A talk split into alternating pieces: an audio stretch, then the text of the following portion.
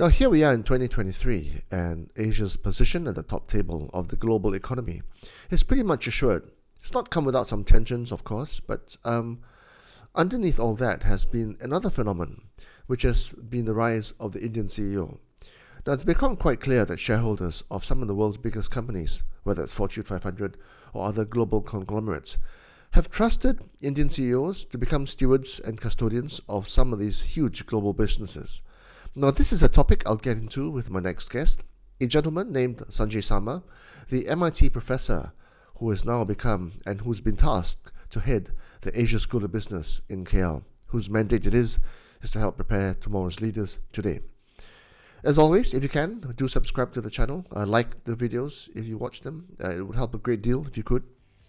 And so, dear viewers, may I now present Sanjay Sarma.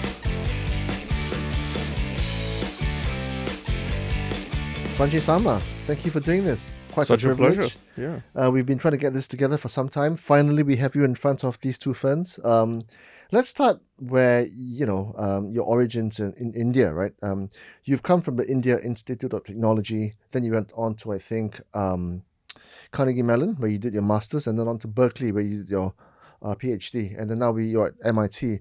Um, talk us talk to us about that path, that journey, right? It's it's a path, it's a journey which is quite well trodden by by folk from your from your country.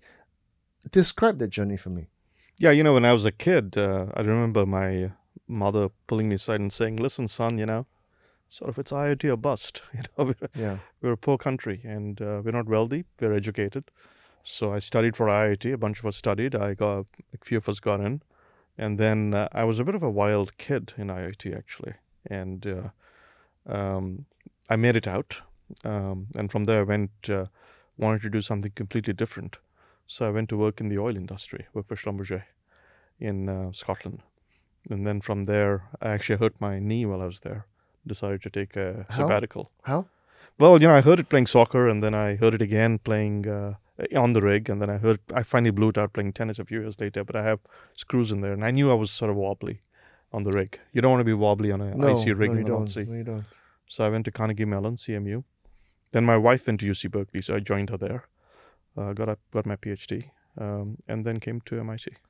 If I can get into your head a little bit, Sanjay, because um, you seem to be the not atypical Indian native in the sense that you're quite the super achiever, of course, um, in terms of all the work you've done, the, the books you've written, the, the papers you've written, uh, some of the startups you, you you founded and sold well. We'll talk about that later. But um, you are the progeny of, um, well, quite a, I guess, illustra- illustrious family in India. I think your father was quite high up in the government, and your wife's uh, family also also within the government as well. What was their mode of uh, parental management? Were they quite hands-on and micro, or did they were they quite laissez-faire in terms of how, how they you know put inputs into you? Very laissez-faire, Yeah, very laissez-faire, but always very intellectual. yeah, Mm, It was always about math and physics and all our conversations, but very laissez-faire. Never so discussions at the d- dinner table would comprise what kind of stuff? um, politics and uh, history and um, physics. And I mean, to this day, my octogenarian father sends me, you know, physics articles. And um, it was very intellectual. Um, Government and international policy and economics, you know, um, and sports.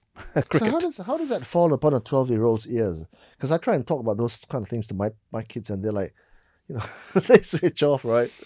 we didn't have much TV then, you know, Yeah, in yeah. India. We didn't have Yeah. TikTok. Uh. Black and white TV was about it when I was a young child. Uh, cricket only entered. Uh, I mean, uh, color TV only entered with the the Indian uh, the the uh, cricket World Cup, which India won in '83, and suddenly color TV took off. That's right. Um, but um, so you know, we didn't have that much. It was all about meeting and talking, and uh, family dinners were all about that. I'm non- I'm also an only kid, um, and so it, we were a small family, and and I had a huge number of friends, and we grew up in a homogenous neighborhood where all the parents were that sort of, you know, ilk. Yeah. I'm in touch with many of them. Yeah. a few of them are CEOs of big companies That's in the right. US now, um, and um, so it was a very interesting culture, you know.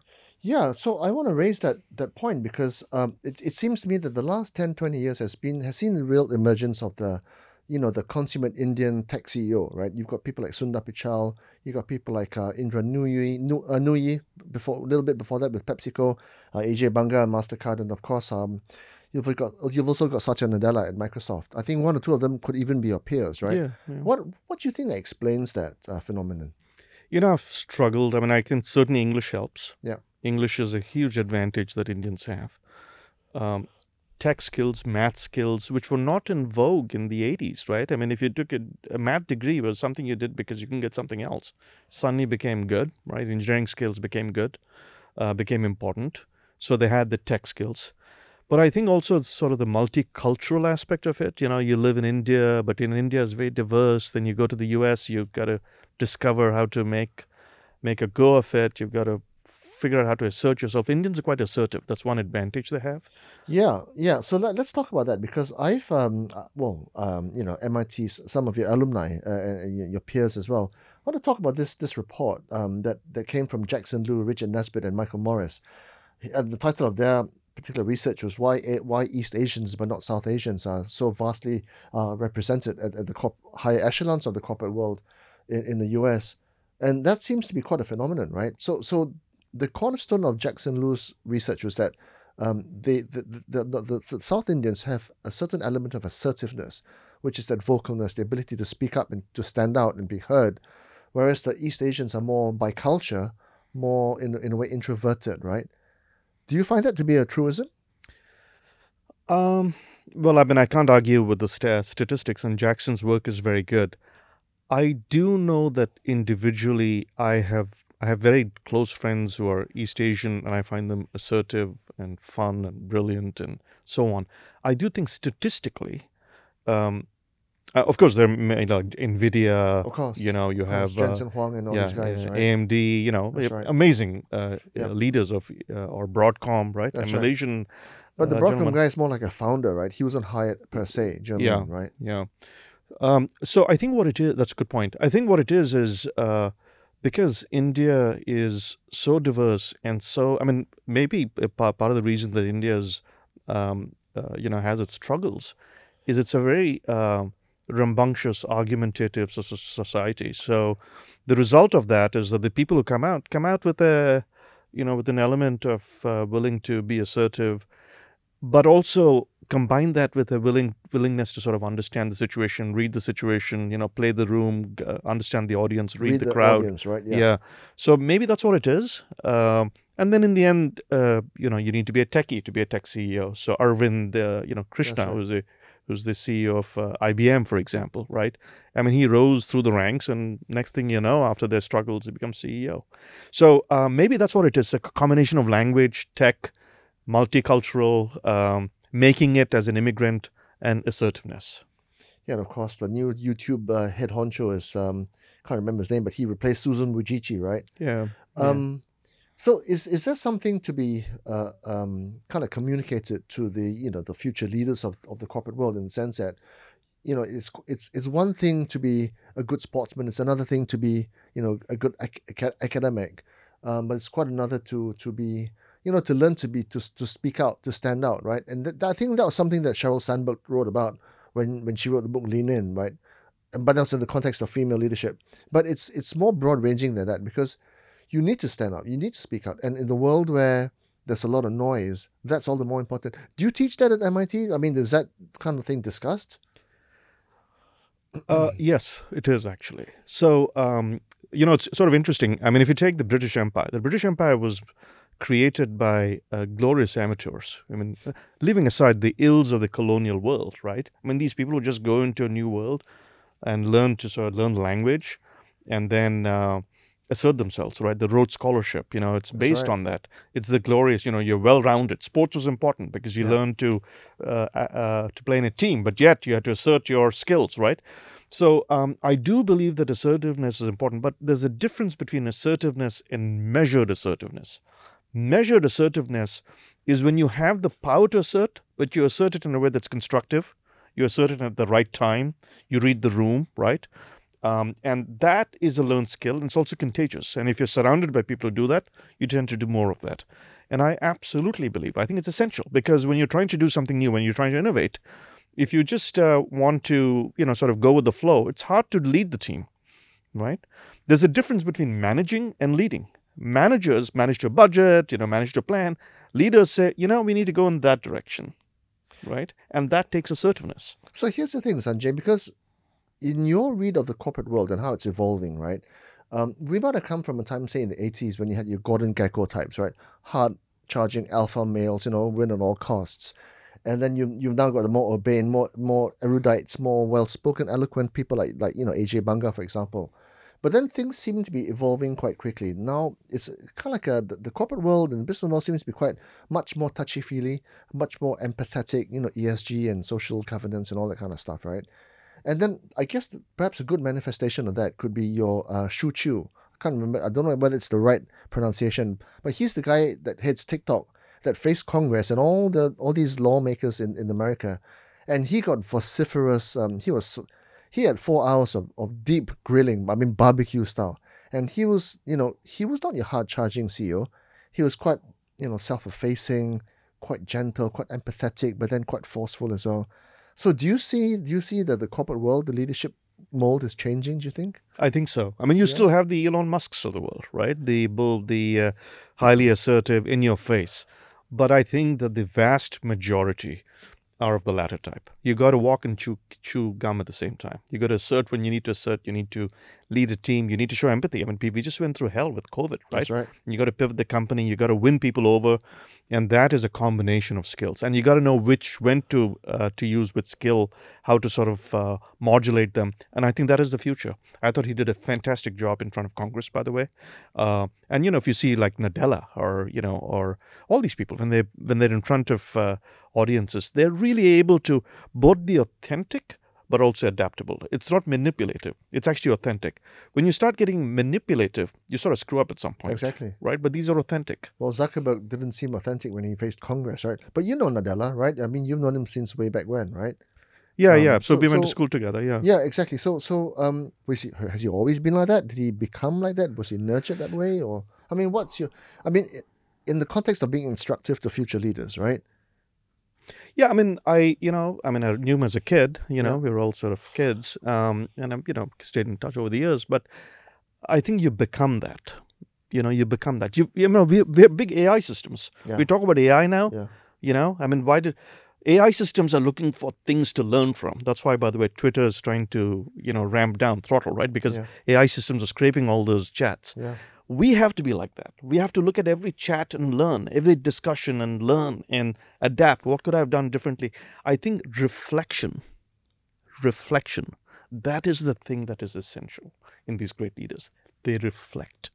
You know, and then they um, and then adjust they change, accordingly. They adjust, yeah. You know, actually, I realized the other day I do it myself.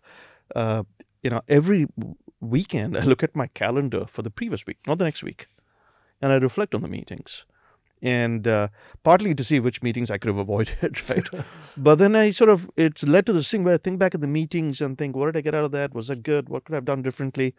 Uh, and I realized that uh, without uh, being conscious of it, reflection is essential.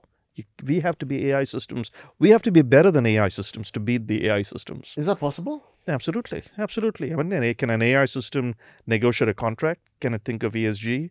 Can it think? Can it resolve a conflict? Can it, uh, you know, design a new strategy which is not uh, cookie cutter? AI systems cookie cutter, right? Hopefully, we're better than cookie cutters. Absolutely, it's possible. Well, as we know it today, maybe not, but in say five years' time, and they're evolving at warp speed, Sanjay. Yeah, but they're all stochastic parrots. Emily Bender is a professor at the University of Washington said it's a parrot, but it's a stochastic parrot. It means it's got a lot of history and memory and statistics, right? Well, AGI is the one we've got to watch out for, right? Artificial general intelligence. That's yeah. the one that you know, kind of like uh, mimics the human, you know, system, right? Yeah, but look, I mean, it's like this. I mean, the, I look at AI and I go, look, we're all shocked with ChatGPT, right? November 2022. You won't remember the first time you logged That's into right. ChatGPT and you typed something and it spoke back to you and you went, oh my God, right? But really, what is ChatGPT? A ChatGPT is a large language model. And a large language model is essentially a predictive typer that just goes on and on, right? You know, and you, when you type in your iPhone, you go, I will meet you at, and it tries to complete yeah, the yeah. restaurant, except it goes on and then we will order sushi. And, you know, that's what it is. So, why is it startling us? Because we looked in a mirror and we found language staring back at us. A lot of what we are is language. Our thinking is language, our planning is language, a lot of our knowledge is ingrained in language. And so ChatGPT stared back at us, and we thought, oh my God, that's a lot of what we do. But it's not all what we do. And that missing element, we don't give it enough value. It is enormous. Take, take self driving cars. By today, we thought we'd all be driving self driving cars. Not even close, right? The easy stuff's been done. The hard part is all the other things human beings do. And we have to really examine ourselves to discover and appreciate that. So before we talk about your work with the Indian government, which I think you still do, yeah, to some Yeah. degree, right? Um, let's talk about how you look back on your week and try and genuflect and try and be constructive about the, your meetings, interactions, right? That that is something which I find quite interesting because it's it's about being constructive about oneself and being present and all these kind of things, right? What kind of things do you watch out for and, and how do you construct how do you take a constructive approach, you know, to to constantly hone your interactions? Uh, so my wife caught me doing this and she sort of pointed out I do this. So I'll tell you what. And then I had to sort of reflect on it at a meta level. So I, I look at the meeting and I go, do I have a good feeling about that meeting? Was that So constructive? in something that's coming up or something that Always by? in the past. I look at the future as well, right? Okay. I'll have to look at the rest of the week to figure out which meetings I can get out of, right? But I look back on my calendar, which is pretty packed, and I go, hmm, that meeting, you know, I don't feel really, I don't think I achieved a lot. Maybe I could have done it this way, you know?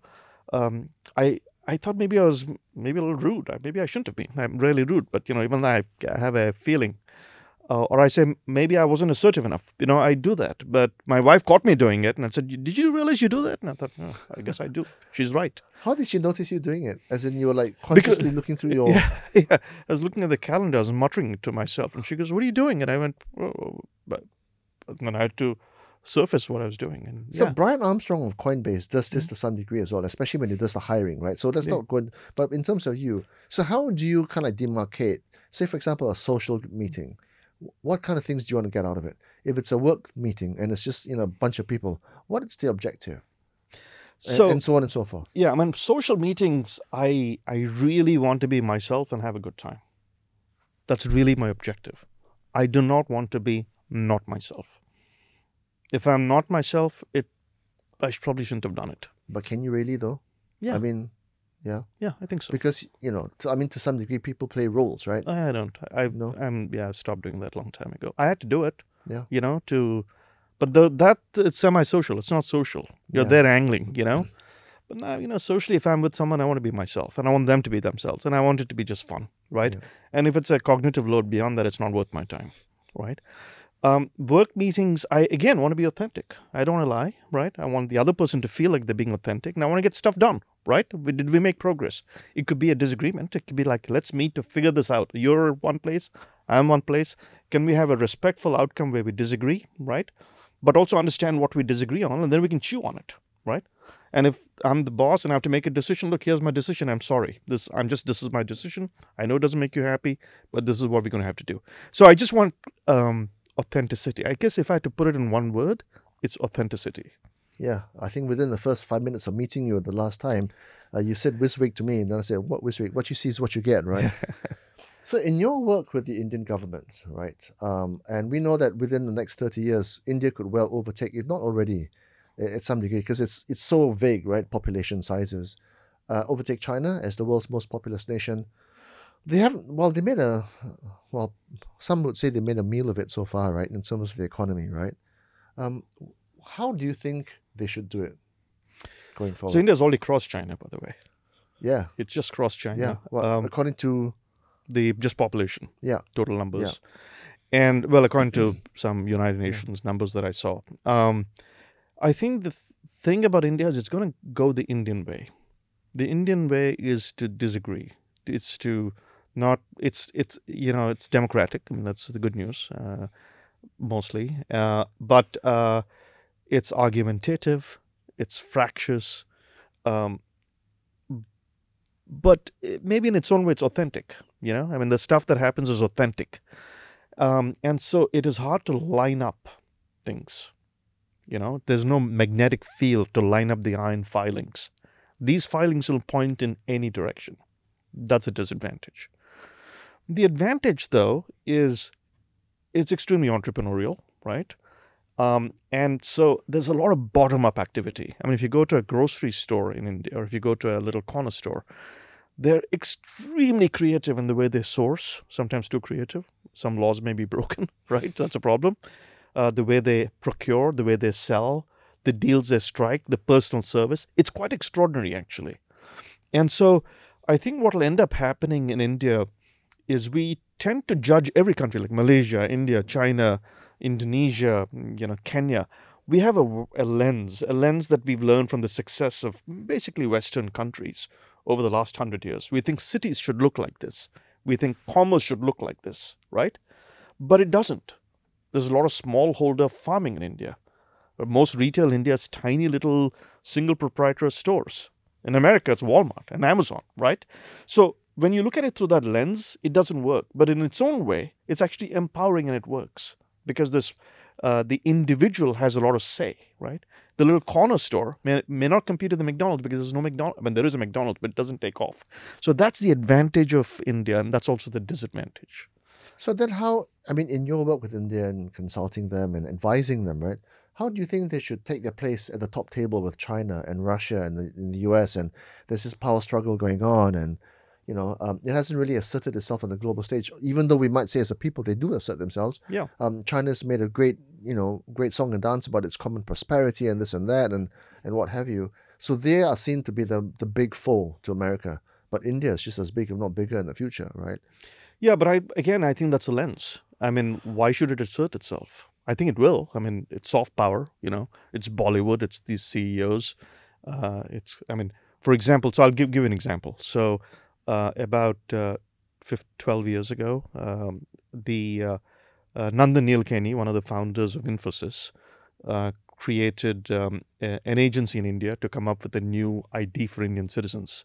I actually was uh, one of the authors of the document that became what is called the universal ID system, now called Aadhaar. Yeah, you you work with RFIDs and that kind of stuff. Yeah, it came out. It, I th- this is just a number, but Yeah. I used uh, some uh, uh, skills I had in designing numbers for RFID, and of course RFID is also RF and ID and sensors sir. and all that. But I just used the numbering uh, skills. It turns out to be quite difficult. Yeah. So India came out with, and I was involved in, as I said, in that, with a numbering scheme and a biometric identification.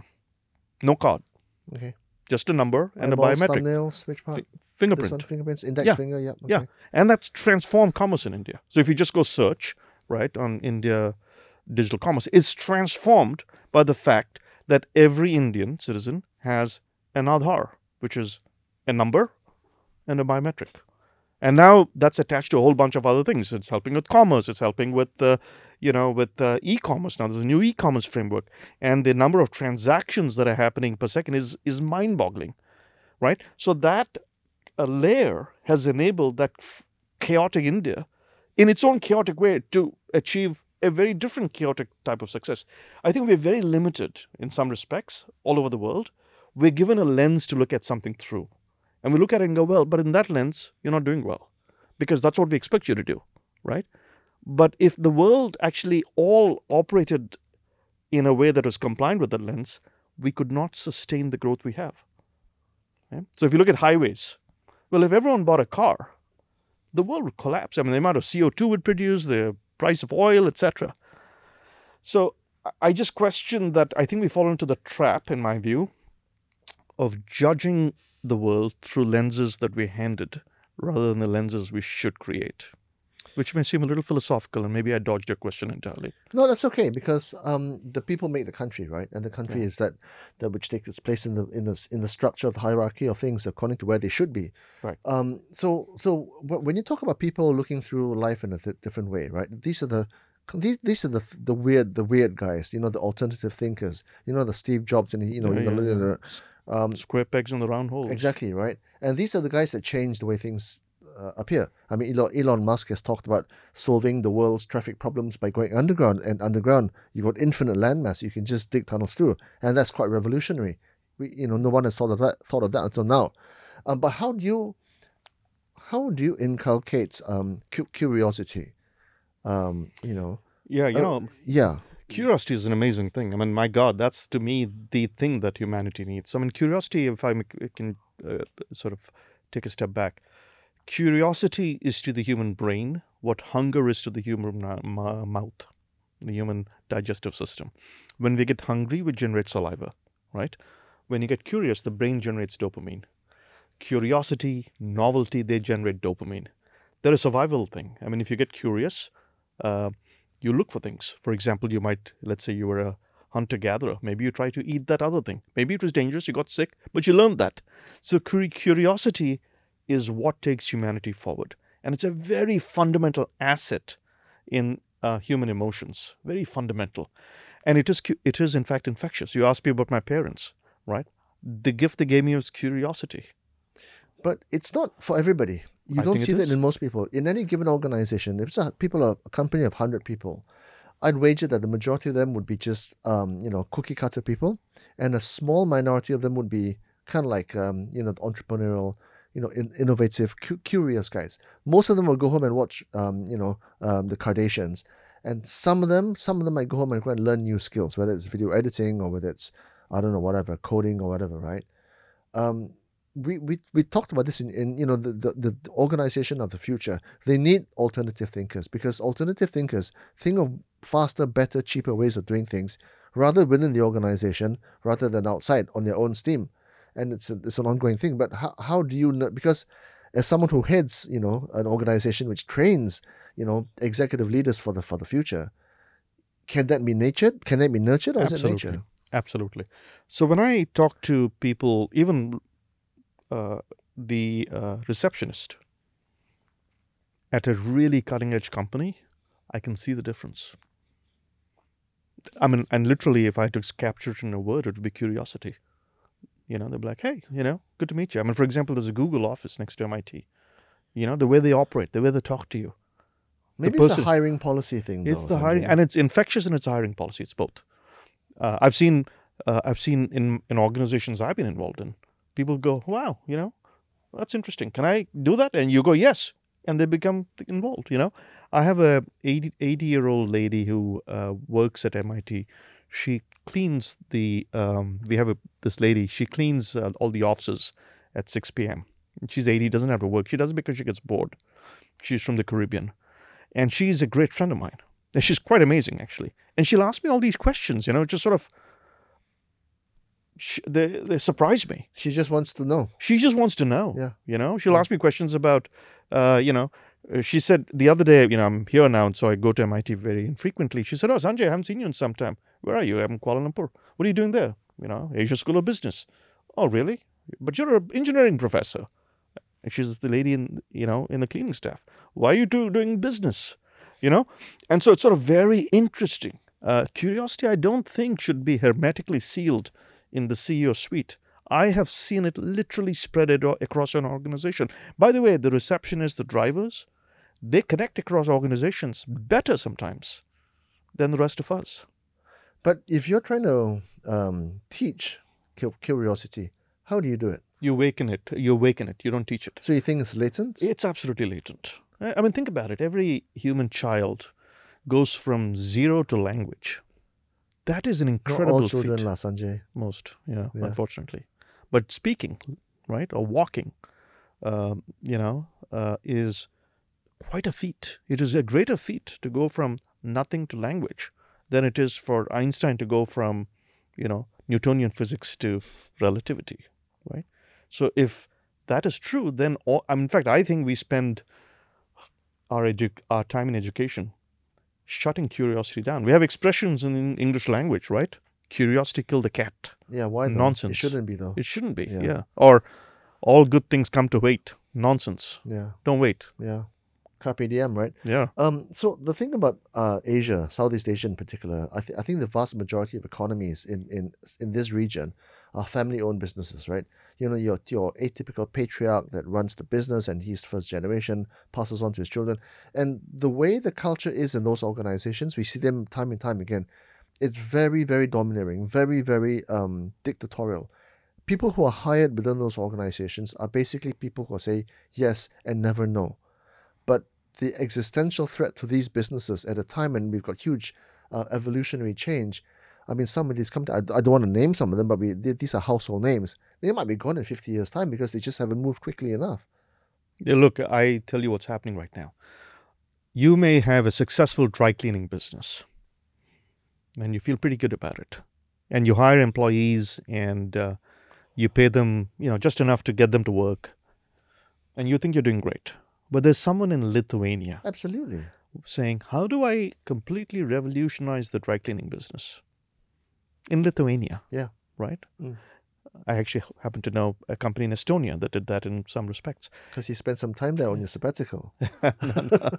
no, he actually moved to Boston um, Okay. after he started his company in Estonia, and and then he's going to figure out how to scale it and come after the business here, right? Very good. He should. He must. He should. So you're right. This patriarchal approach worked up to a point, but now you've got to tap the powers of creativity and curiosity and question the status quo.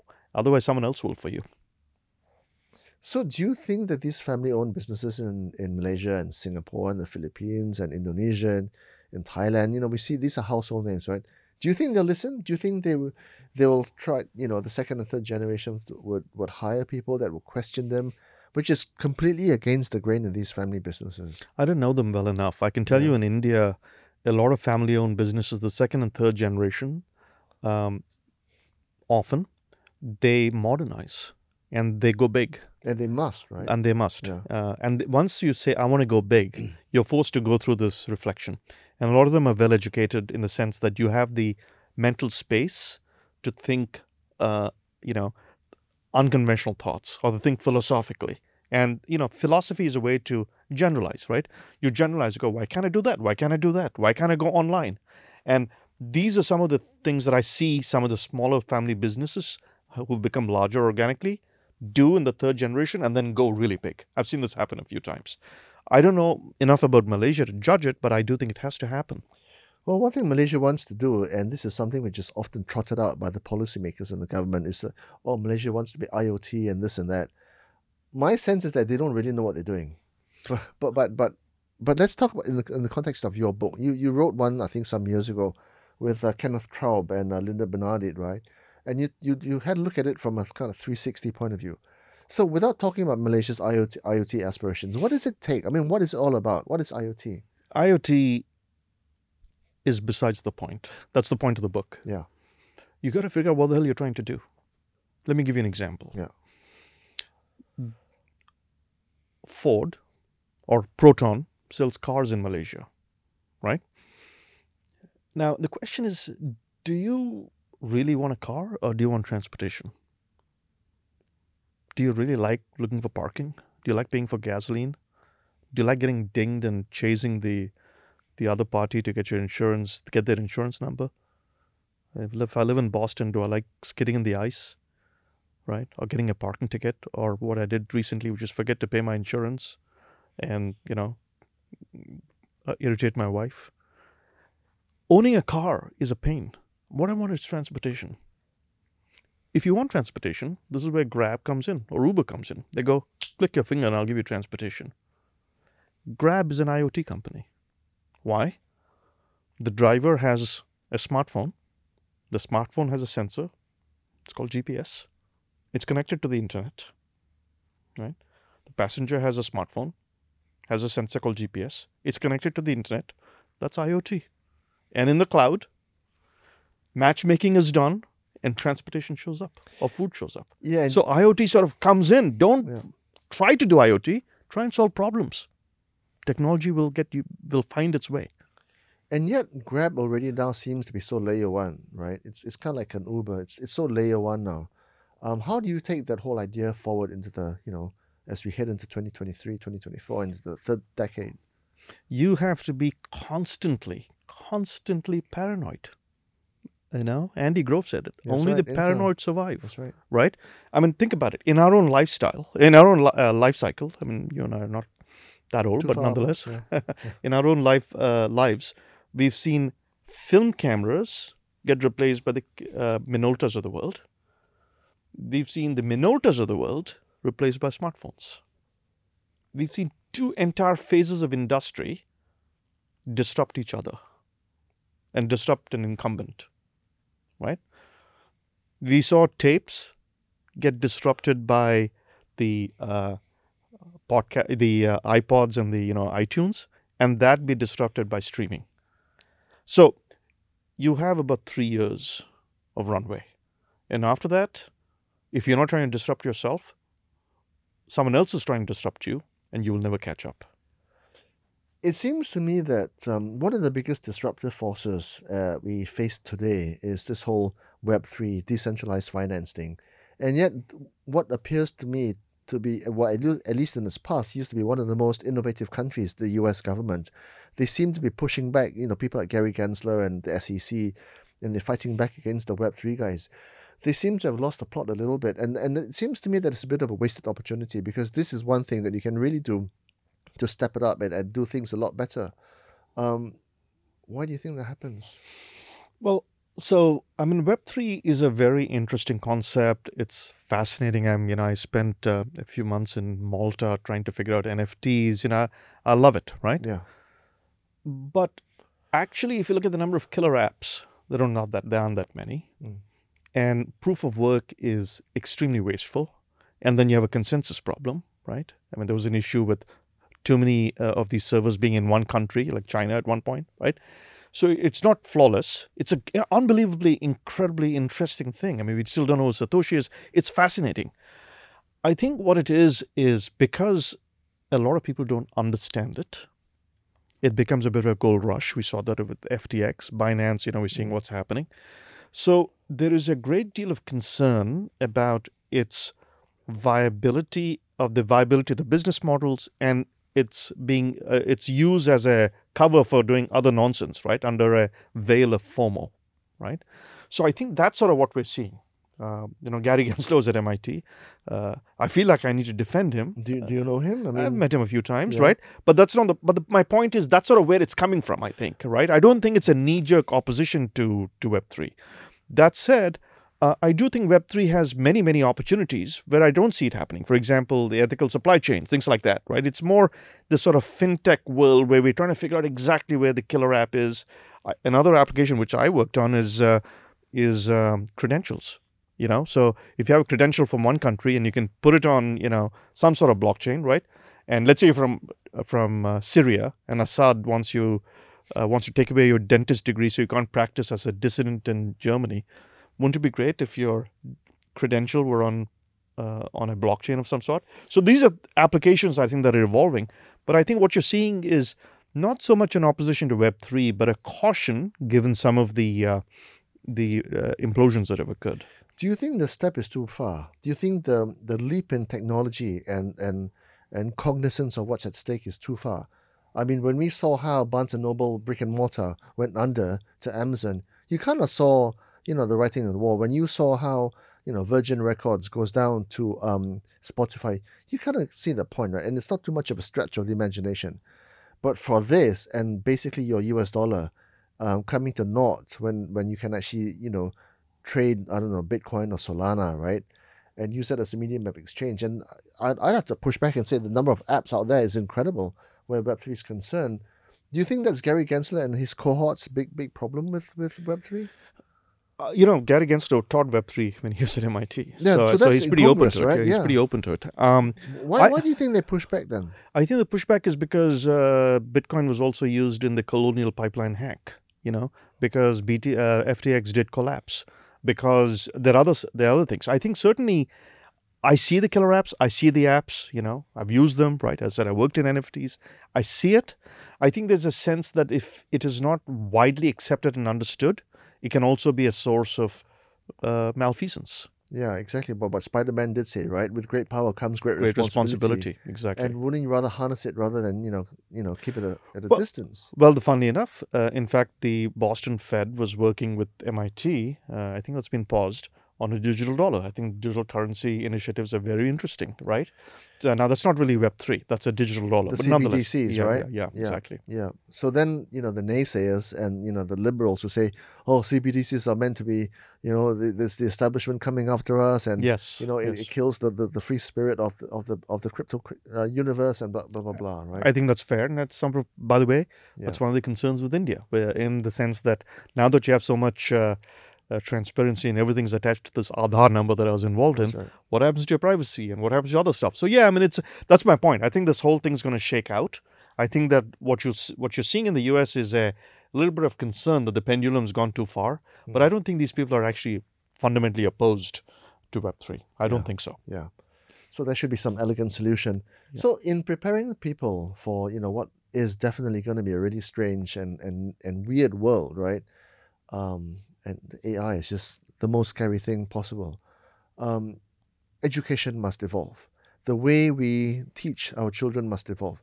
I mean, as a parent myself, I'm a bit skeptical of the three de- three year degree program.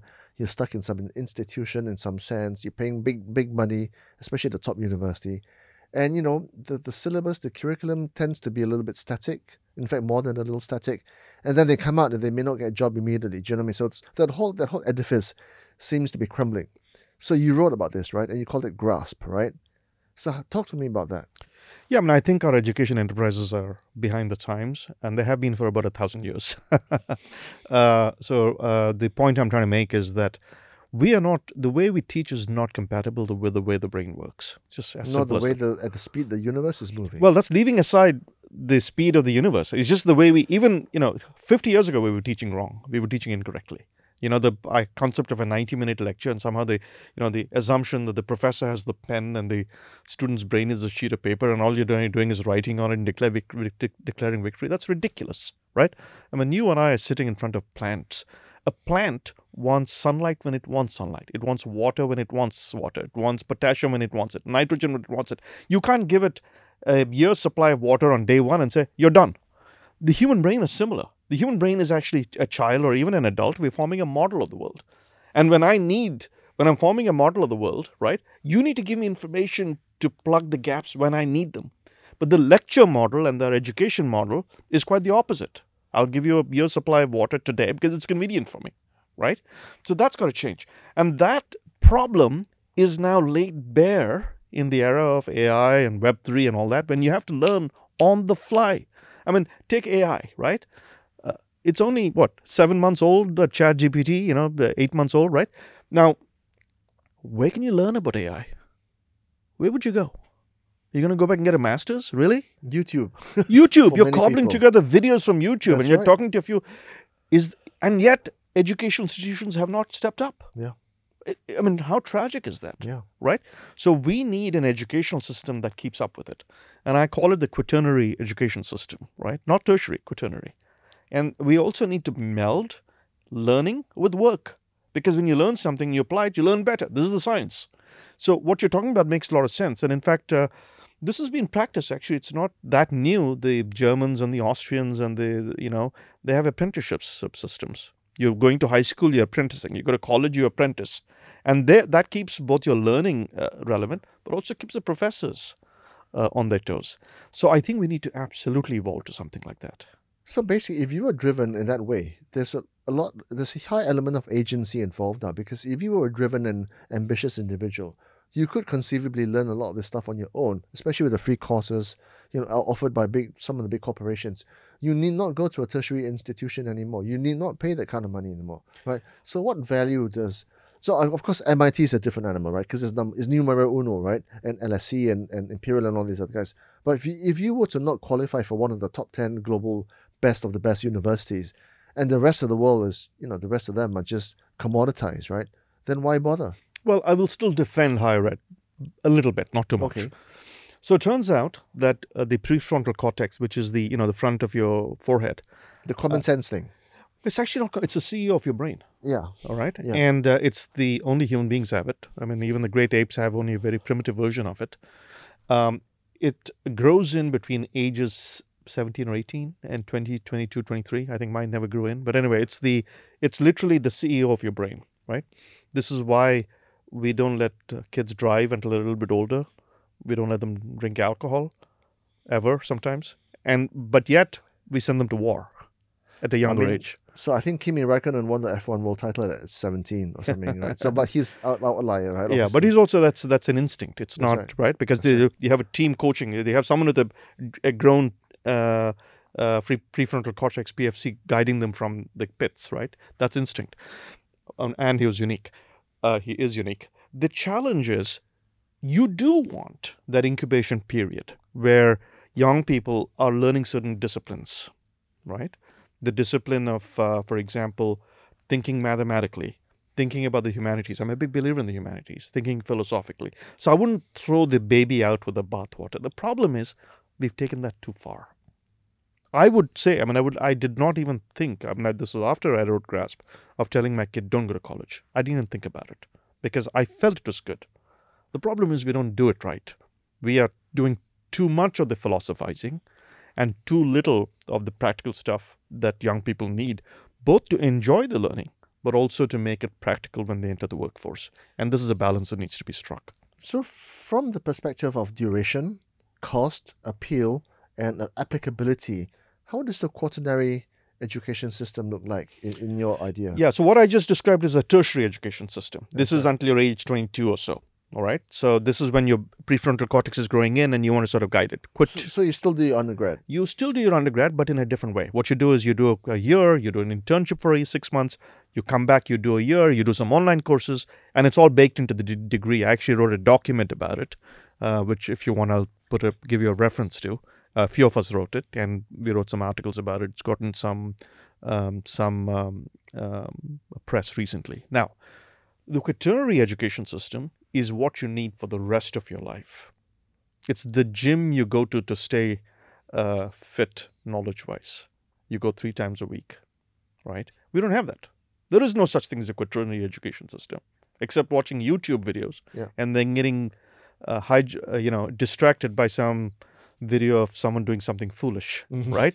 We don't have a, and we have. This is what we are creating. We created it at MIT um, at MIT, we call it Agile Continuous Education, ACE. And this is something at ASB we are considering, which is how do you create this quaternary, uh, lifelong, uh, Agile Continuous Education system? And this does not exist. So, what is the difference between what you're offering or what you plan to offer versus what people can do in their spare time?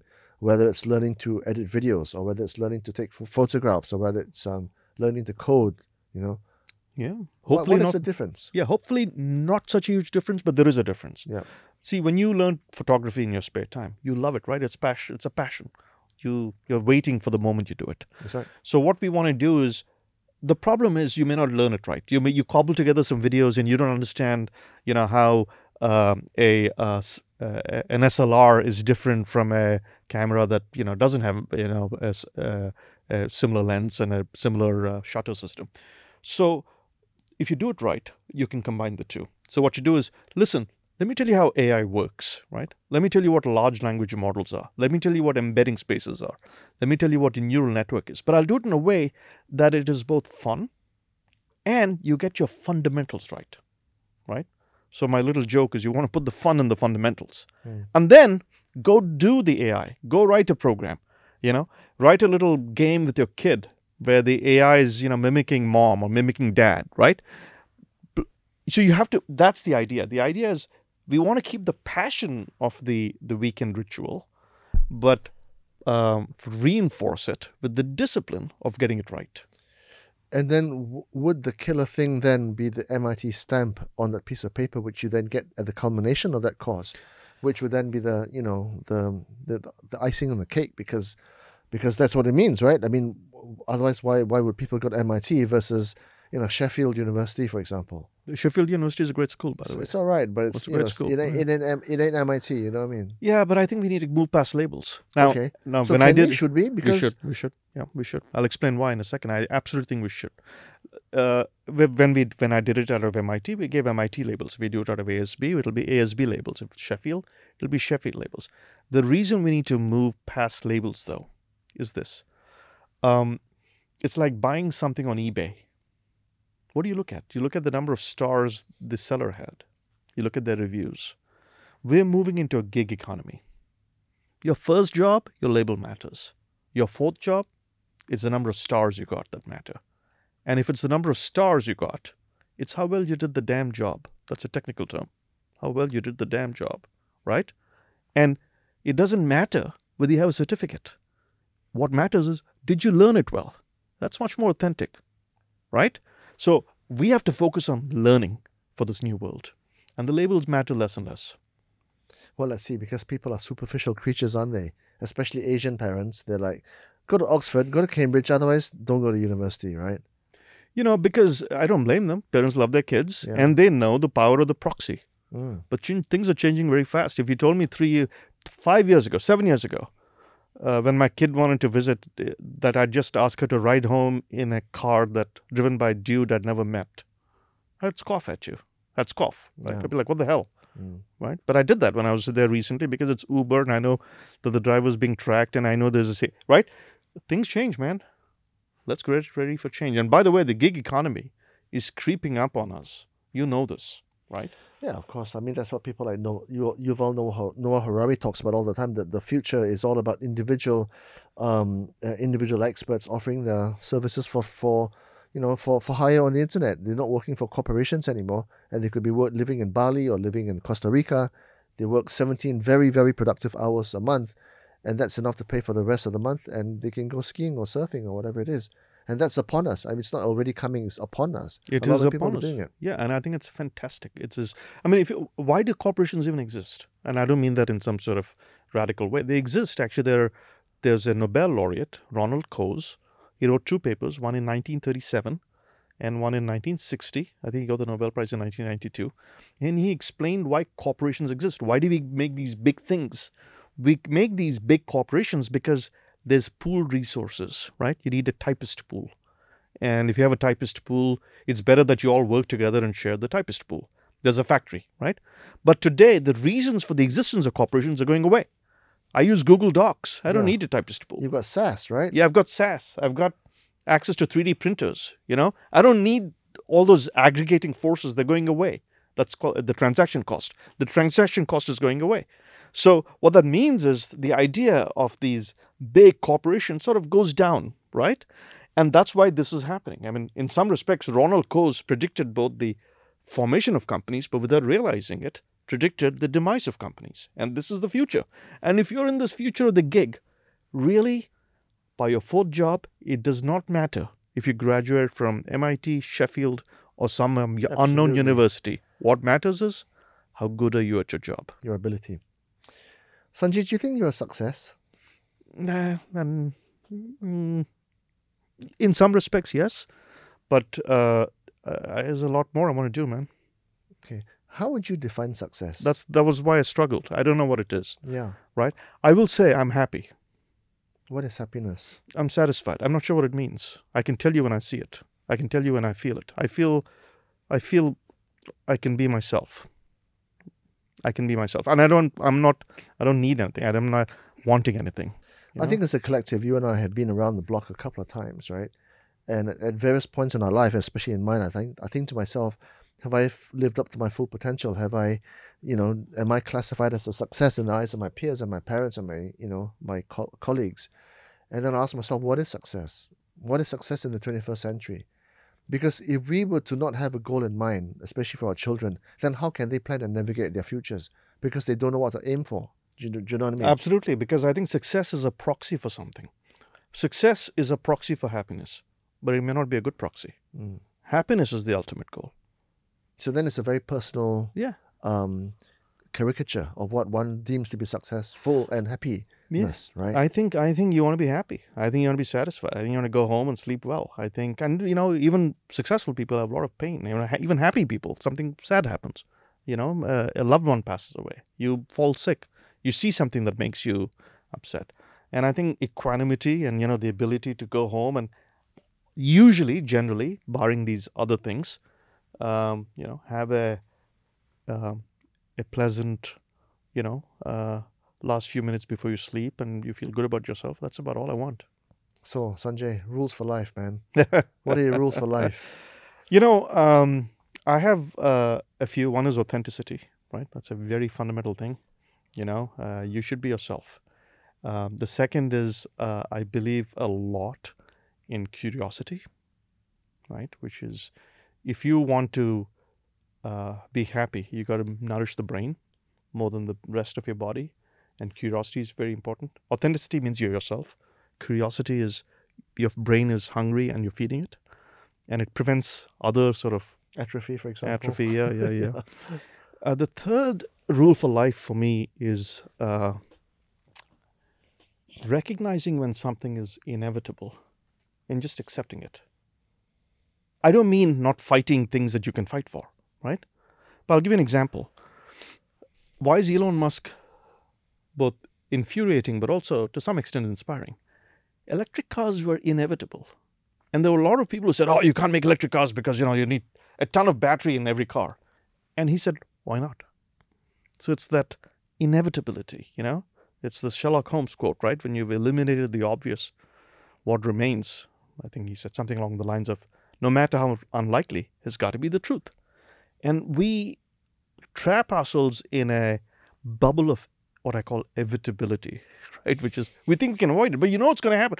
You know, climate change is inevitable. Let's deal with it. It's going to happen. And, but yet people have, you know, they've stuck their heads in the sand and they're hoping climate change doesn't happen. So that's item number three, right? That's I. Okay, so let's dwell on that for a little while because I talked about this with Idris Jala, right? Mm-hmm. And I asked him about the um, his belief in karma, right?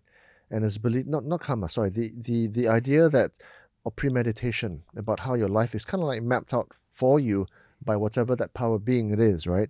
And he, and I said to him, I said my, my ratio is thirty percent, um, you know, inev- inevitability, pre- premeditation, seventy percent input, and I was quite shocked that he said for him the ratio was the opposite. For him, thirty percent input for personal, seventy percent premeditation. I don't agree. I agree with you. Yeah, In fact, I would say 90 10. Yeah. All right. I 90-10. mean, I'm a big believer in agency. You use the word agency That's right. earlier for learning. That's I'm a big believer in agency, number one. And number two, when I'm talking about inevitable, I'm talking about logical inevitability, not fate. Right? I don't accept fate. It may be true, but I choose not to accept it. okay. All right. I, I, I fundamentally believe that human beings have agency um, and individual agency. Uh, but logical inevitability, you got to accept. Logical inevitability is the climate's, you know, temperature's going up, CO2 content's going up. And so we've got to find a way out of it. Well, taxes you need to pay, politicians will philander and that kind of thing, right? Item number four. So, and then the uh, the fourth action, the fourth sort of thing for me is uh, action. Right? You got to act. Don't be a nerd. Yeah, yeah, you know, you just got to take the bull by the horns. Uh, and again, it doesn't mean that uh, you want to do something stupid, you know, reckless. But in your own sphere, if you can act, you got to act. You have a duty, you know. Um, you, have your principles, and you got to act on them. Um, if you see something that's unfair, in your little way, do something about it. Yeah. You know, I believe in action. So those are my four. Okay, man. That's pretty good. That's pretty good. I've been given the waving hand, so it looks as if we gotta, you know, um, wait till the next one. But it was a huge pleasure, Sanjay. It's very enlightening, hugely illuminating. Thank you for your Thank time. you. Such a pleasure, Chuang. Thank Good to you. see you, man.